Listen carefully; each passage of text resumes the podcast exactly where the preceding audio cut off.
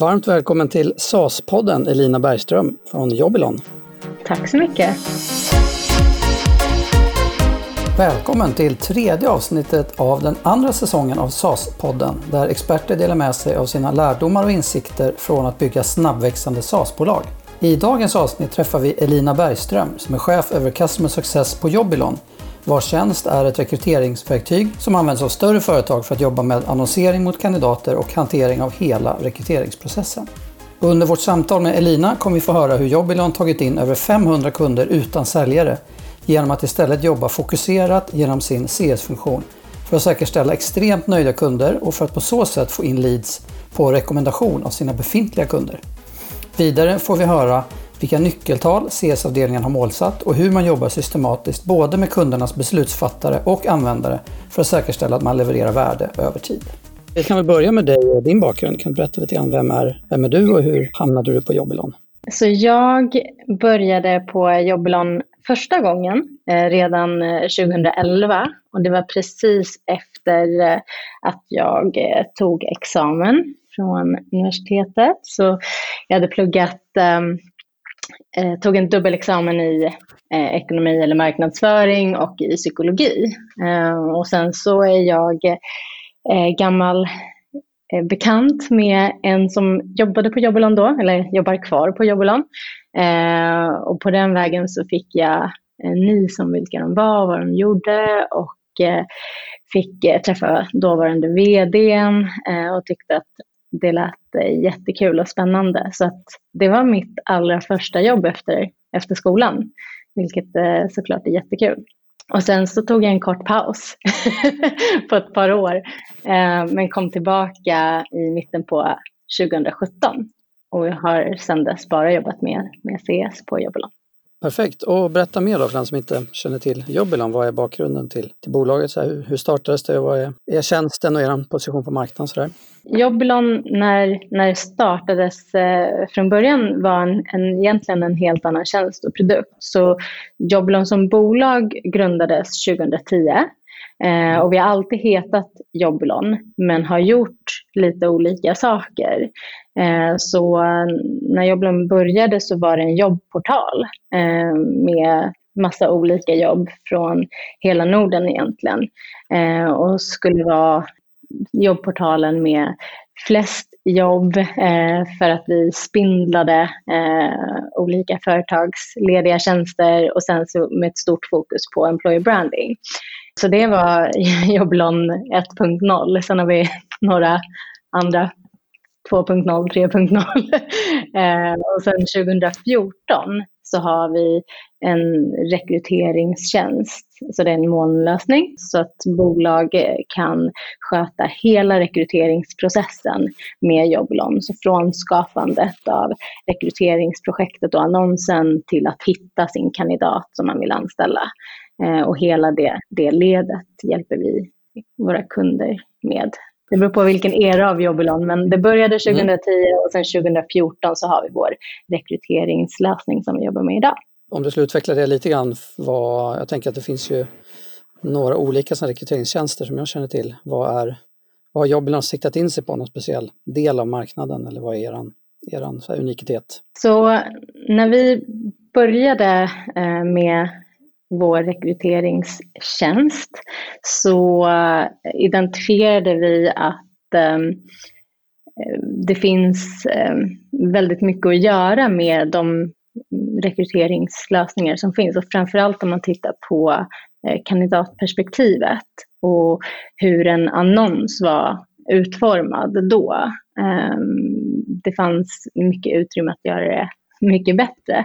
Så att vi ger våra kunder möjlighet att synas med annorlunda annonser som tilltalar kandidater. Inte bara så att man kan sälja in rollen i sig utan också företagen som arbetsgivare. Så varför ska man jobba hos just er och sälja in tjänsten på ett annat sätt än vad man har gjort tidigare med väldigt så tunga textbaserade tjänster. Så stort fokus på att sälja in företagen som arbetsgivare och rollen förstås och sen förstås en enkel ansökningsprocess för kandidaten. Så det ska inte behöva ta 40 minuter att skicka in en ansökan, utan du ska kunna göra det på 5 minuter från vare sig det är din mobil eller desktop som du sitter på.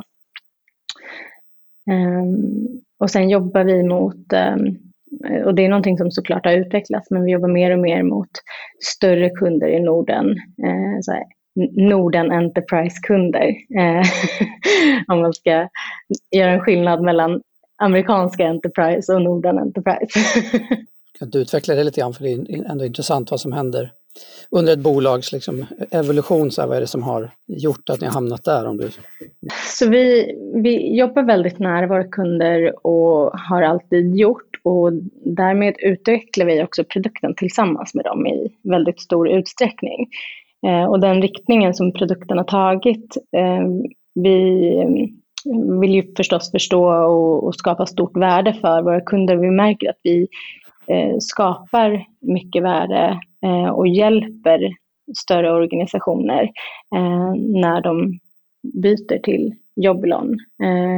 Så att det är egentligen att produkten passar dem väldigt väl.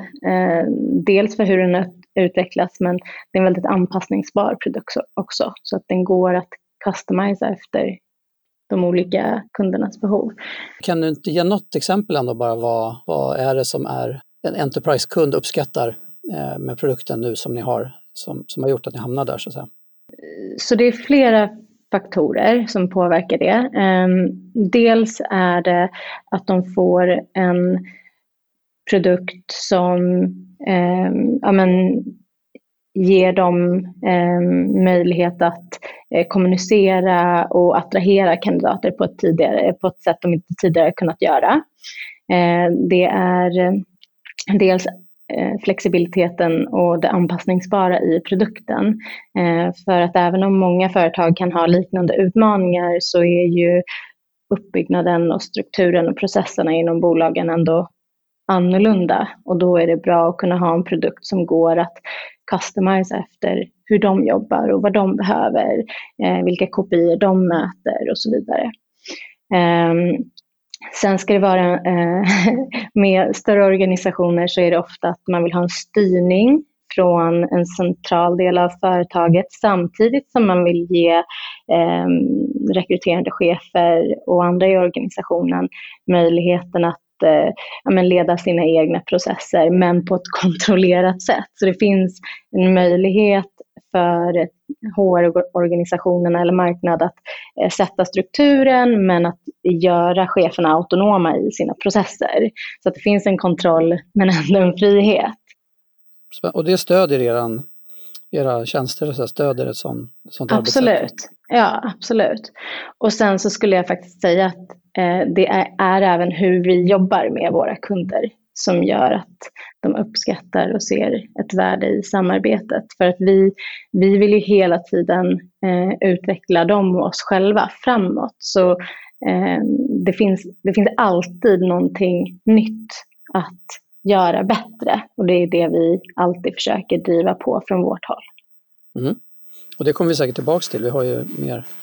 Vi ska täcka in mer här på hur ni jobbar inom CS med era kunder. Då. Men om vi bara backar tillbaka lite grann då till så man förstår lite grann hur stora ni är som bolag och hur ni organiserade och så. Alltså du kom in 2017 och då hade den här rekryteringstjänsten funnits några år. Hur många var ni då och hur många är ni nu? Och lite grann, om du vill beskriva hur ni liksom är organiserade. Ja, så 2017 var vi, nu ska vi se... 4 personer innan jag började. Så när jag kom tillbaka så blev vi 5. Och bolaget sedan dess har egentligen alltid bestått av 2 delar. Vi är ett produktbolag.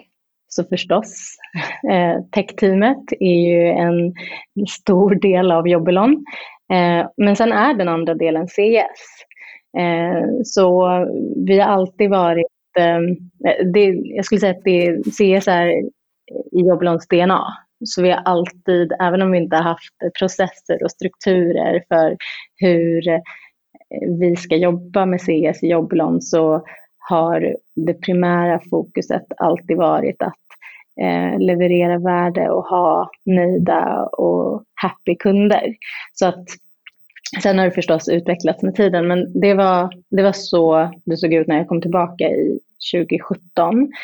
Så liksom produkt och CS. Vi hade ingen renodlad sälj, utan det var basically de delarna. Och det är så ni kallar det internt också, ni kallar det för produkt och CS. Ja. Så de två delarna kallas även internt så att säga. Ja. Yes. Intressant. Sen dess så har vi ju vuxit dels i antal personer, alltså anställda på Jobylon, men förstås även i antal kunder. Så vi växer organiskt, om man nu ska uttrycka det så.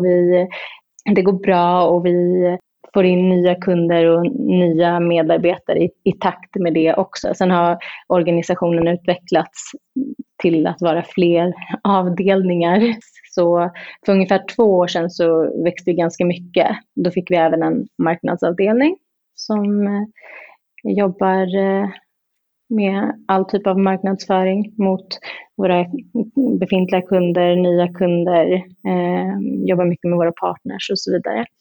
Och sen så har vi blivit fler på customer success och vi har fått i varje fall en person som jobbar heltid med sälj. Så ungefär hur många är ni idag då på Jobylon? I dagsläget är vi, nu ska vi se, det en som är föräldraledig, så vi är 17 idag. Precis, minus en kollega i CS-teamet som ju gick på föräldraledighet för någon månad sedan. Yes. Så från 5 personer, vad blir det för 3 år sedan, till nästan 20 snart. 2020. Och berätta mer då om er CS-organisation. Hur har ni definierat liksom vad CS ansvarsområden och arbetsuppgifter är? Så CS-teamet tar ju över när en kund har signat ett avtal. Då börjar customer success jobba med kunden. Självklart kan det vara så att man ibland har varit involverad lite tidigare, men det är mer det är inte då man har något ansvar, utan då är det mer för att lära känna organisationen och hur vi jobbar. Men sen har vi då att vi ansvarar för hela livscykeln därefter. Vi har även en väldigt revenue-driven CS-organisation, vilket vi tycker fungerar väldigt bra, och vi tycker att det är kul också att jobba på det sättet. Hur ter sig det då? Det låter ju jättespännande. Berätta mer. En customer success manager på Jobylon sköter ju dels alla förnyelser, alla diskussioner om expansions och även identifierar möjligheter för upsell, så andra liksom add-ons i lösningen som vi har, och sköter hela den upsell-processen. Så att ja, det är dels att se till att skapa värde hela tiden för kunderna, se till att de är happy, skapa bra relationer, men sen också att identifiera och hitta upsell-möjligheter. Och självklart, varför vi ser att det funkar väldigt väl, det är för att vi jobbar väldigt nära våra kunder, vilket gör att vi lär känna deras organisation, deras utmaningar väldigt väl. Och med det så kan vi också identifiera, finns det någonting annat vi kan göra på Jobylon för att skapa värde för kunden? Och då finns det möjlighet för eventuell upsell. Det finns en del bolag som delar på det där lite mer, så tillvida att man kanske ser CS mer som support, först och främst onboarding och träning och se till att allt kommer igång, och sen kanske blir mycket mer support och mer kanske lite produktmarknadsföring, att berätta vad som finns nytt, men att där man kanske väljer också att ha personer som är mer lagda åt det hållet, som inte gillar liksom att jobba med sälj och affären så att säga då. Och så har man CAM eller sälj som då hela tiden får komma in och hålla koll på affären, men det låter som ni har ju valt någonting tydligt annat där. Har ni sett några liksom andra utmaningar eller fördelar med att jobba på det sättet? Där Jobylon befinner sig just nu, så är det här något som fungerar väldigt bra för oss. Beroende på bolag och hur stor man är och hur många kunder man har och så vidare, så kan det ju vara så att det här förändras. Det vet man ju aldrig, men just nu jag tror att det sker så himla naturligt i vår relation med kunderna, eftersom vi ser så tydligt var vi kan hjälpa till och skapa värde. Så att jag skulle inte säga att det upplevs för någon part som sälj, om man nu ska kalla sälj för liksom sälj, utan det är mer att vi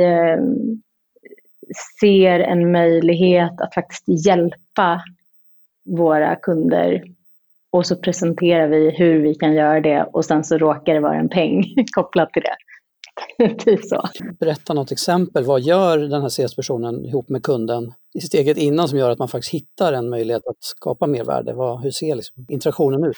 Ja, så om vi backar liksom till hur vi jobbar med CS. Så CS är ju inte en supportfunktion hos oss. Sen är det självklart att så målet är att hela tiden vara proaktiva i våra dialoger med kunder. Vi initierar kontakt och möten och avstämningar, kvartalsgenomgångar, årsgenomgångar och så vidare. Och sen har vi inom CS så har vi support, men det är ingenting som det är dedikerat till support då. Så CSM sen jobbar långsiktigt och proaktivt. Sen är det självklart att det kan komma ad hoc-frågor som man behöver svara på, men det är i varje fall målet att hela tiden jobba proaktivt och att jobba nära kunderna även fast de inte vet att de behöver ses eller prata om en viss sak. Sen försöker vi jobba utifrån respektive kund, så vi tittar väldigt mycket på när man har kommit in en bit i resan, så att vi har allting på plats med Jobylon och vi kan se att organisationen börjar komma igång och jobba i systemet. Då blir det också väldigt intressant att titta på hur ser deras processer ut. Finns det någonting som vi kan identifiera som kan göras annorlunda? Kan man reducera tiden för en rekryteringsprocess på något sätt, försöka hitta flaskhalsar och utmana kunderna i varför de gör som de gör.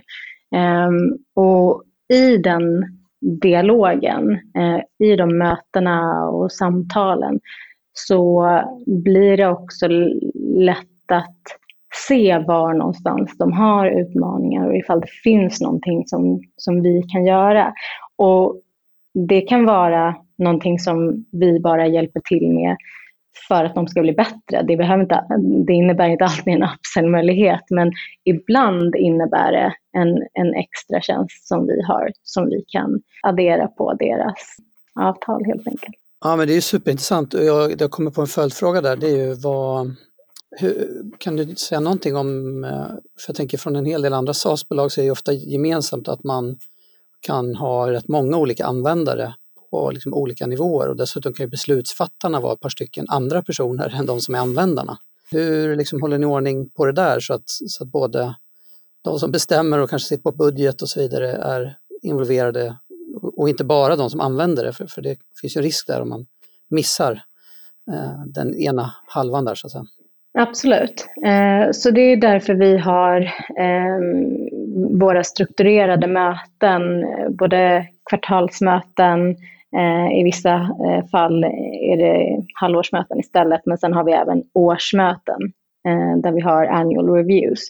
Vid de mötena så är det alltid liksom beslutsfattare som ska vara med, för att vi ska kunna ha en bra dialog kring vad vi har gjort under året, vad vi ser att vi vill göra under kommande år, vad är viktigt för dem som ska liksom, men vad Vilka processer har de som är viktiga att genomföra och hur kan vi hjälpa till där?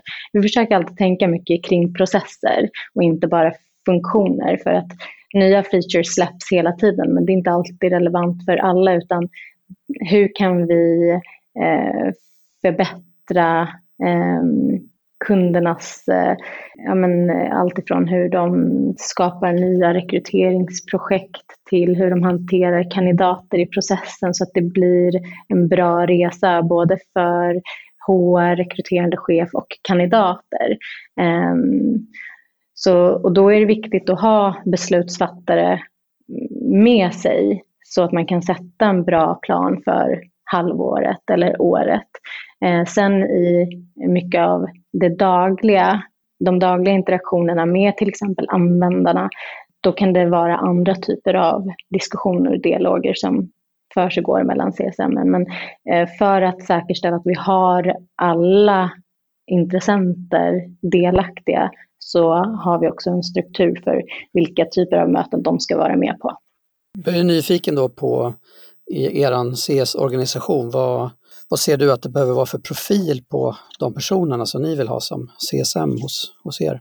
Vi har pratat mycket om hur vi vill rekrytera generellt, och det är såklart att för vissa roller krävs ju olika typer av kompetenser, men vi försöker rekrytera mycket baserat på potential. Man behöver inte ha en check på x antal kvalifikationer och kompetenser, utan vi ser mer till individen och vilka egenskaper som personen har, och försöker följa våra värderingar mycket när vi rekryterar.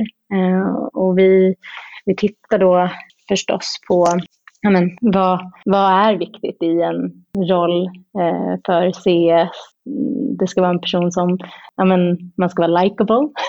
Man är ute och träffar kunder väldigt mycket. Vi är ett produktbolag, så vi ser gärna någon som är lite så här techy, gillar idén av produkt och tycker det är kul att liksom lära sig nytt kring tech också. Vi försöker hitta personer som är ganska analytiska av sig, eftersom det sker väldigt mycket i vår roll. Vi ska ju komma med rekommendationer och förslag till våra kunder, och då behöver det finnas en tanke och en analys bakom det. Såklart ska det vara en culture fit. Vi är ett litet bolag. Alla individer gör en skillnad hos oss, så att liksom, passa in. Vi är mycket för happiness på Jobylon. Så ska ha någon som gillar att vara happy. Och sen så det är lite floskligt kanske, men man behöver vara relativt prestigelös i en liten organisation. Man ska kunna kavla upp ärmarna och göra jobbet basically. Ofta kan vi diskutera strategier och visioner kring hur vi vill jobba, men sen så sitter man en måndag eftermiddag och behöver göra en administrativ tjänst. Så är det ju. Det kommer man inte ifrån. Det behövs. Och du då som ledare för CS-teamet, så vad har du satt upp för mål liksom för teamet, och hur jobbar du för att se till att ditt team levererar mot de här målen? Jag gillar att jobba med bestraffning. Nej, jag skojar. Spännande. Osvenskt. Nej, jag försöker finnas där. Jag är inte mycket för micromanagement, utan jag har ju rekryterat teamet för att jag vet att de är fantastiska individer och jätteduktiga på det de gör, och vet att de jobbar väldigt hårt, så att jag försöker mer finnas där för dem. Så vi har vissa rutiner på plats förstås. Vi har ju veckomöten, vi har månadsmöten både på, alltså i teamet, men även på individnivå där vi stämmer av, där jag finns mer som bollplank för dem. Självklart följer jag upp vissa saker där behöver följas upp, men generellt så vill jag att de ska känna att jag finns till där för dem, så att de kan fråga mig och bolla med mig kring vad som helst egentligen. Sen sätter vi tydliga mål både för Jobylon men också för respektive team, så att vi vet vad det är vi strävar efter på kvartalsbasis eller halvårsbasis, och så skapar vi förutsättningar för att vi tillsammans ska liksom nå dit vi vill och nå våra mål.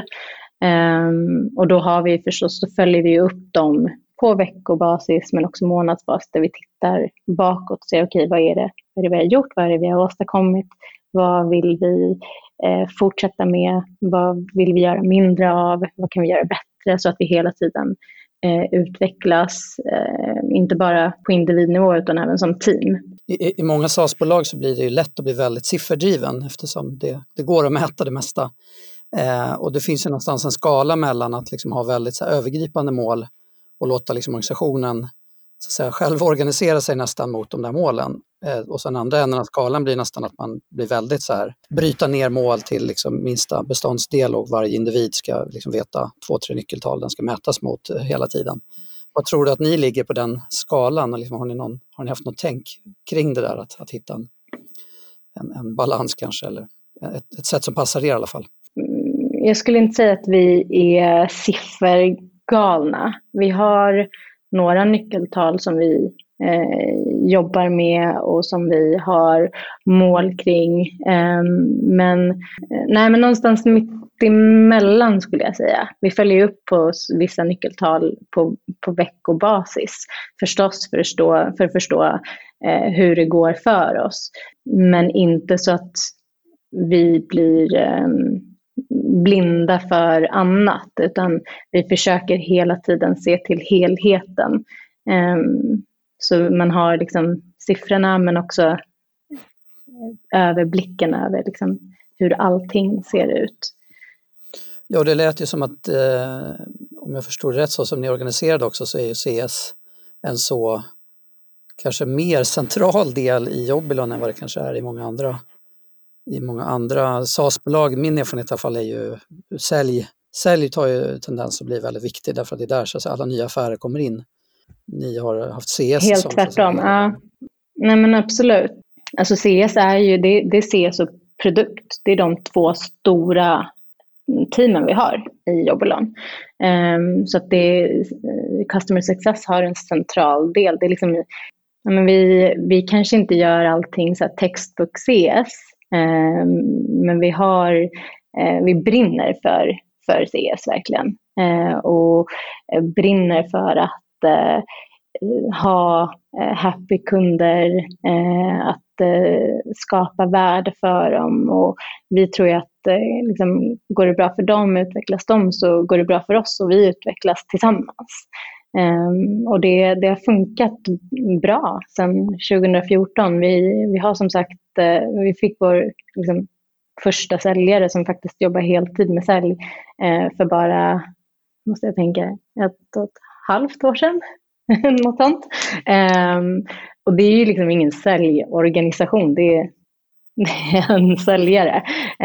Och vi försöker att växa genom att ha väldigt nöjda kunder som i sin tur rekommenderar oss vidare och tipsar i sina nätverk om Jobylon, och det är liksom främsta sättet som vi har fått in nya kunder. Ja, för jag måste ju ställa den uppenbara följdfrågan, så här, hur sålde ni då innan ni hade säljare? Du touchade ju det nu, men hur fick ni in kunderna fram tills den här säljaren började? Vår vd sålde från början samtidigt som han gjorde massa annat. Så om man backar lite innan, om man tänker 2014 när vi lanserade Jobylon, då var det egentligen 2 personer som jobbade här.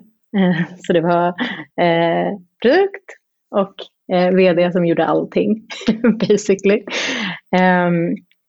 Och då sålde han förstås även till nya kunder. Och sen så kom vi upp i en bas av kunder där vi kände att nu behöver vi någon som jobbar dedikerat med de kunder som vi har fått in. Och då tog man in en tredje person som var Customer Success. Och sen så fortsatte vår vd att sälja. Och även där fanns tillfälle så jobbade även den här CS-personen med att hjälpa till i vissa situationer. Men det var inte primära huvudsysslan, utan det var om det fanns tid och möjlighet.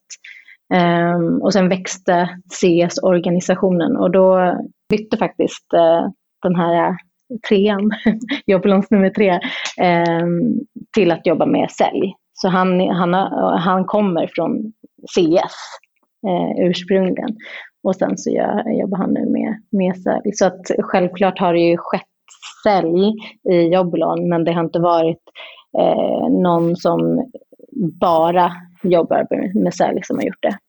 Det har bara rasat in kunder ändå. Precis. Bara floodgates av kunder som kommer in.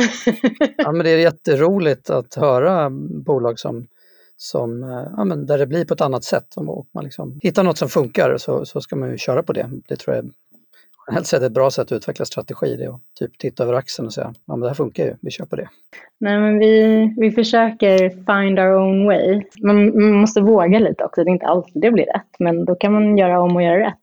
Vad vi tar lite nyckeltal då för dig och CS här. Vad är ni liksom mest fokuserade på? Vilka nyckeltal följer ni upp på? Så vi jobbar mycket med net revenue retention och renewal rate tittar vi mycket på för att förstå dels hur det går för oss, att vi har och liksom behåller våra kunder och där vi eventuellt tappar, att vi kan täcka upp för det i form av expansions och upsell. Så det är ett nyckeltal som vi tittar på. Vi mäter vår NPS, så Net Promoter Score, som vi följer upp för att förstå vad våra kunder tycker om oss och även användare. Vi har ju olika typer av användare, så finns det någon skillnad där och vad de olika userserna tycker om systemet. Så det tittar vi på. Vi tittar även på isolerat upsell, hur mycket vi kan expanda eller sälja andra lösningar till våra kunder. För vi ser det egentligen som ett mått på att skapa mer värde. Det är det primära. Då har ni mål för, så att säga, ni har mål då för alla de här nyckeltalen du nämnde? Eller hur jobbar ni? Så vi jobbar i Jobylon, så vi har gjort vår egen version av OKRs. Då sätter vi upp dels mål för Jobylon och sen så har vi mål för respektive team. Ibland har vi gemensamma key results som vi jobbar med, cross-teamsen, för att jobba närmare varandra allihopa. Och då sätter vi olika mål baserat på vad vårt objektiv är för närvarande för kommande kvartalet. Kan det vara att vi sätter en procent på NRR som vi vill nå, och då sätter vi en tydlig plan för hur vi ska komma dit. Sen är det saker som kan hända på vägen, men då får vi regroup och se över allting igen och försöka hitta nya vägar att nå målet. Så det har vi. Sen har vi ett generellt mål liksom för CS att ligga på vissa nivåer vad det gäller NRR, vad det gäller vårt NPS-score och så vidare. Så att det följer vi upp då på veckobasis, men sen så under våra månadsmöten så tittar vi bak och ser hur har utvecklingen sett ut över lite längre tid än bara på veckobasis. Och... Ja, för jag tänker att en del av de där är väl svåra att påverka på kortare tidshorisonter så att säga. Hur tänker ni där på olika... Ja, ni lägger upp målen. Kvartal är ett rytm som ni har då, så att säga, att titta och revidera och sätta upp nya. Men även på årsbasis. Så att vi vet till exempel för 2020 vad vi vill ligga på för NRR. Och sen så följer vi upp den och ser att men ligger vi enligt plan, eller är det någonting som har hänt och behöver vi tänka om och så vidare. Så att precis som du säger så är en vecka eller en månad där ibland för kort tid för att ha en stor påverkan. Då får man se det över längre tid. Och även när det gäller NPS-score förstås. Men där kan det vara lite enkla lösningar ibland. Så vi följer ju upp på allting. Men kan du ge något exempel? Det låter jättespännande. Till exempel så... Det var inte det här kvartalet, men tidigare kvartal så har vi jobbat med... Vi har ju alltid haft väldigt mycket rekommendationer och tips från våra kunder till nya möjliga kunder. Har generellt kunder som gärna rekommenderar oss vidare. Och då gjorde vi ett projekt av det. Så hur kan vi få in referrals från våra kunder som är nöjda, och då tittade vi bland annat på vissa users som har gett oss ett visst score i vår NPS som vi mäter, och såg till att strukturerat och systematiskt nå ut för att få fler leads. Och så satte vi upp, vi kollade liksom basen, körde en godtycklig konvertering och jobbade därefter. Och då märkte vi faktiskt att de första 2 månaderna var lite... vi hade inte riktigt lagt i den växeln som kanske behövdes för att komma upp i vårt mål. Så då gjorde vi ett gemensamt nytt tag och satt tillsammans och jobbade med det, och sen så kom vi... med OKR ska man ju aldrig nå, eller når man 100% så är det för lätt.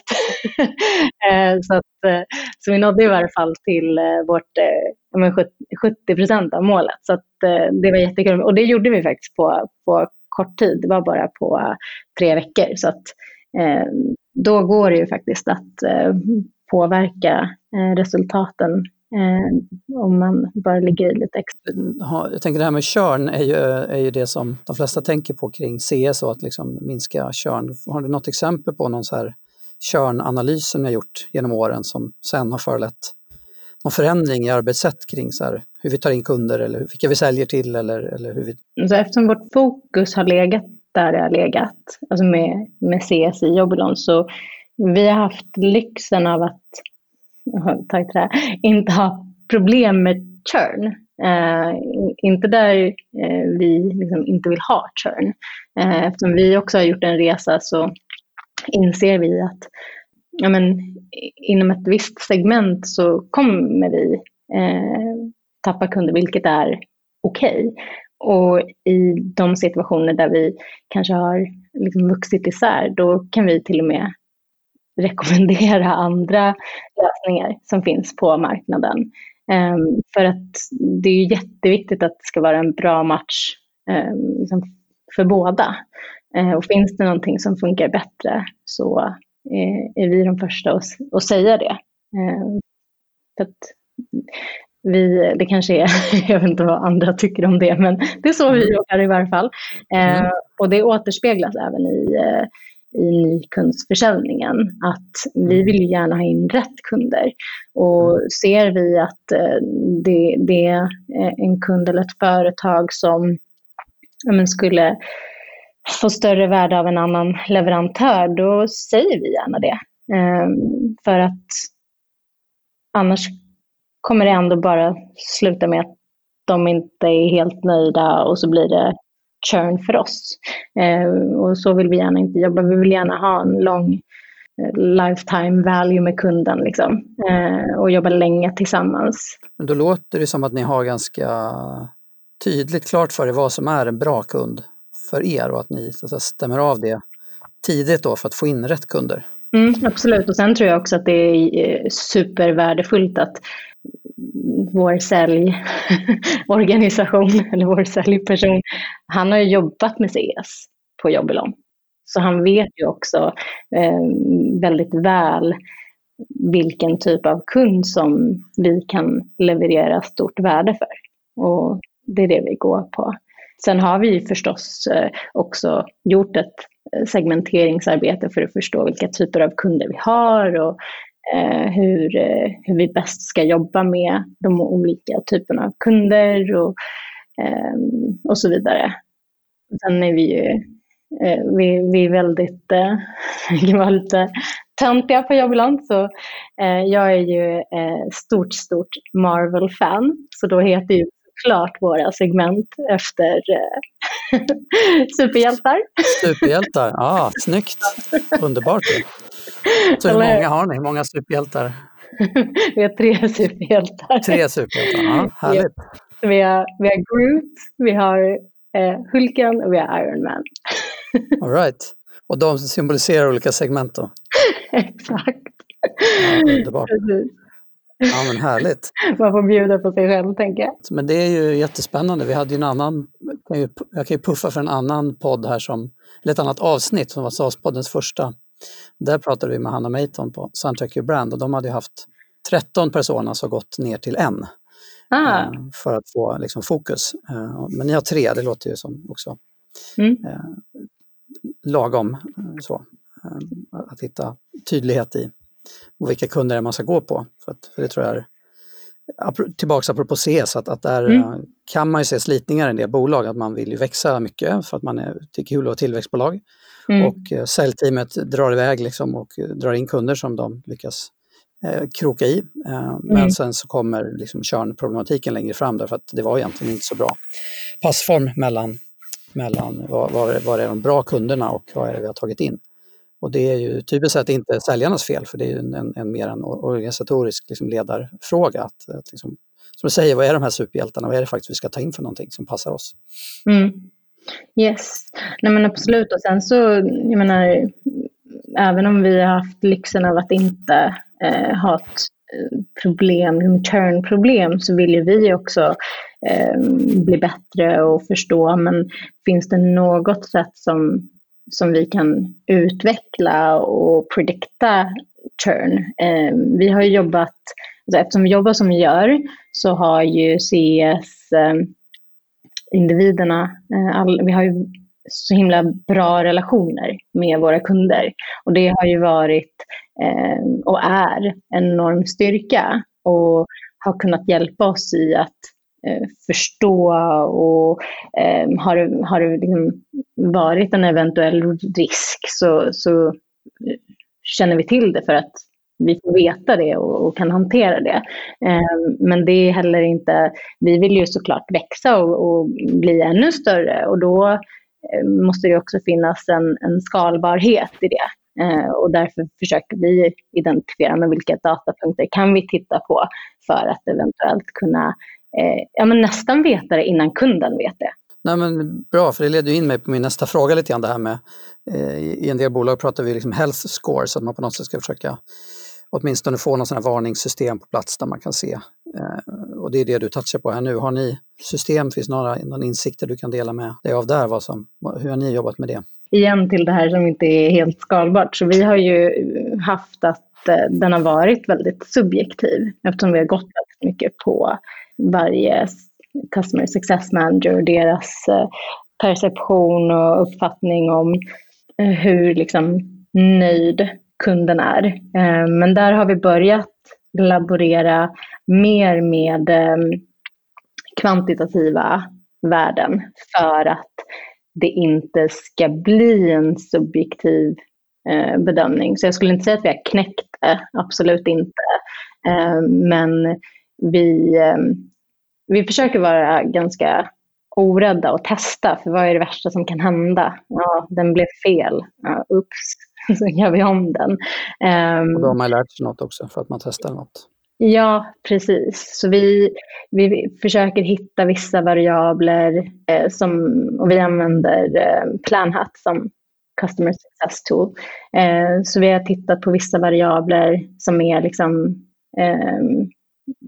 kvantifierbara och därmed lägga in en health score. Men vi har absolut fortfarande med vår CSMs alltså deras subjektiva värdering eller uppfattning om hur nöjd kunden är, för att vi är absolut inte där att vi inte vill ha med den, för att den är så otroligt värdefull fortfarande. Men såklart hitta en skalbarhet i det. Mm. Vi missar nog det, eller jag missar frågan om det i början här, men hur många CSM-er har ni och vad ungefär många kunder hanterar de på den? Det kan vara intressant att lyssna på. Så vi är i teamet 7 personer med mig, varav en jobbar med bara support, så det är ingen customer success manager. Och sen är en som är föräldraledig just nu, så resten av teamet täcker upp där. Och det beror på lite grann hur man räknar med kunder. Så att avtalen som vi har är ju något lägre. Vi har, jag tror ungefär drygt 270 avtal. Men ett avtal kan ju egentligen innebära 30 kunder.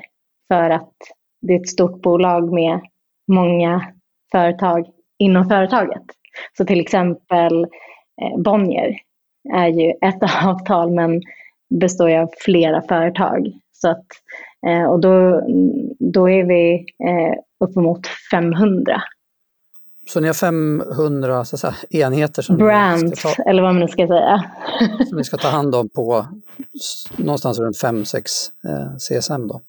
Ja, precis. Och så ska ni göra kvalitativa bedömningar på alla dem. Det låter som det är en bra mängd och hålla ordning på. Ja, nej men det är det, och det är också därför det är viktigt att ha ett system som kan hjälpa en i det arbetet. Skapa reminders där det behövs, reminders och när det är dags för nästa QBR och så vidare. Så att man inte behöver ha allt i huvudet, för det blir lite svårt. Men det låter som det är bra, det är ganska hög arbetsbelastning på era CSM, låter som. Det är helt okej. Det är att göra, men det är inte ohållbart. Och sen växer vi såklart. Så att i takt med att vi får fler kunder så blir vi ju fler customer success managers. Så att det är inte att vi inte tar in nya utan bara lägger på de som finns, utan hittar vi en duktig person så ser vi till att fylla på teamet. Jag tror det är en intressant datapunkt för lyssnarna att förstå både hur liksom ambitiöst ni jobbar med kunderna och samtidigt hur många kunder ni hanterar då per CSM, för det tror jag ändå är något som kan vara en takeaway. Men sen är det också, apropå segmenteringen, det blir ju också viktigt att förstå vad olika kunder behöver och hur man ska jobba med de olika kunderna, så att man lägger ner resurserna på rätt sätt, eller så rätt som det går. Så att, för det finns, jag menar, kunders ARR kan ju skilja sig ganska mycket, och även vilken typ av kund och hur mycket stöttning de behöver och så vidare. Så att hur ser vi till att fördela tiden som vi har inom teamet på bästa möjliga sätt. Men kan du utveckla det lite, för det tycker jag är jätteintressant. Hur värderar man det där? Vilka kunder, hur mycket tid ska man lägga på olika kunder så att säga? Vi tittar mycket på potential. Så att vi inte bara, och vi tittar egentligen inte faktiskt på ARR, utan vi tittar på usage. Så hur mycket använder man Jobylon? Hur förändringsbenägen är man som kund? För det finns mer att göra hos kunder som inte bara vill, men faktiskt tar action i att utvecklas. Vi ser på kunder där vi med vår kunskap och erfarenhet faktiskt kan komma och ge insikter och skapa förändring som möjligen inte hade hänt om inte vi hade drivit på det. Så mycket är liksom relation till värdeskapande. Så hur mycket potential finns det i att den här kunden utvecklas och blir större? Hur mycket kan vi skapa? hur mycket värde kan vi hjälpa till att skapa hos kunden genom att förändra deras processer och deras sätt att arbeta. Vi tittar också på upsell-potential, har det som en variabel. Så det är många delar som vi tittar på och där, men det är inte alltid jättelätt när det är någonting som man inte har gjort förut. Så vi försöker alltid bolla, men hur gör andra? Vad tittar de på? Och i vissa fall är det superenkelt. Ja, det är ARR. Och i vissa fall är det superkomplext. Och i vårt fall där vi är en revenue-drivet CS-team, så tycker vi att det är viktigt att se till andra parametrar än bara en variabel. Men det där ger er då någon form av prioritering för er som CS-team eller som CSM? Ja. Jag skulle inte säga prioritering, mer olika sätt att jobba med kunderna. För att vi finns lika tillgängliga hos, liksom, inom quotes, liksom, små kunder. Det är bara att vi kanske har lite olika processer beroende på vilken typ av kund. Bra, tiden springer iväg. Jag tror vi skulle kunna prata CS en timme till här i och för sig, men vi måste nog ändå runda av. Men om vi rundar av då, om du bara försöker titta tillbaka nu på din resa här med Jobylon, finns det någonting som du känner så här, det här hade ju varit fräckt om jag hade kunnat veta tidigare om att bygga upp CS och vad är ett tillväxtbolag som du vet nu, om du skickar med någon så här lärdom eller insikt till lyssnarna? Jag skulle säga att den lärdomen som jag har, den kommer egentligen från Jobylon 2.0. Så liksom tidigare versionen av Jobylon där där var en helt annan organisation. Där var det sälj. Det var en jätteduktig säljorganisation, drog in jättemånga kunder och sen fanns det inte någon del av organisationen som tog hand om kunderna och som såg till att skapa bra relationer och skapa värde tillsammans med dem, utan då blev det att kunderna kom in och sen så blev det churn. Och när vi valde att ta en helt ny riktning och utveckla Jobylon vad det är idag, så var det precis det vi inte ville göra, och det är därför som det har varit den riktningen som vi har tagit från dag ett, att vi har hellre CS än massa säljare, utan de kunder som vi tar in, de vill vi göra, ja, men vi vill skapa, liksom, ja, men happiness är jätteviktigt för oss, liksom, inom bolaget, men också det spiller ju, liksom, spills over på våra kunder. Vi vill ju att det ska vara happiness, liksom, alla vägar. Så att det är väl den lärdomen, att ha en CS-organisation från start. Stort tack Elina Bergström för att du var med och delade med dig så öppet om Jobylon och er CS. Stort tack. Tack själv för att jag fick vara med. Superkul verkligen.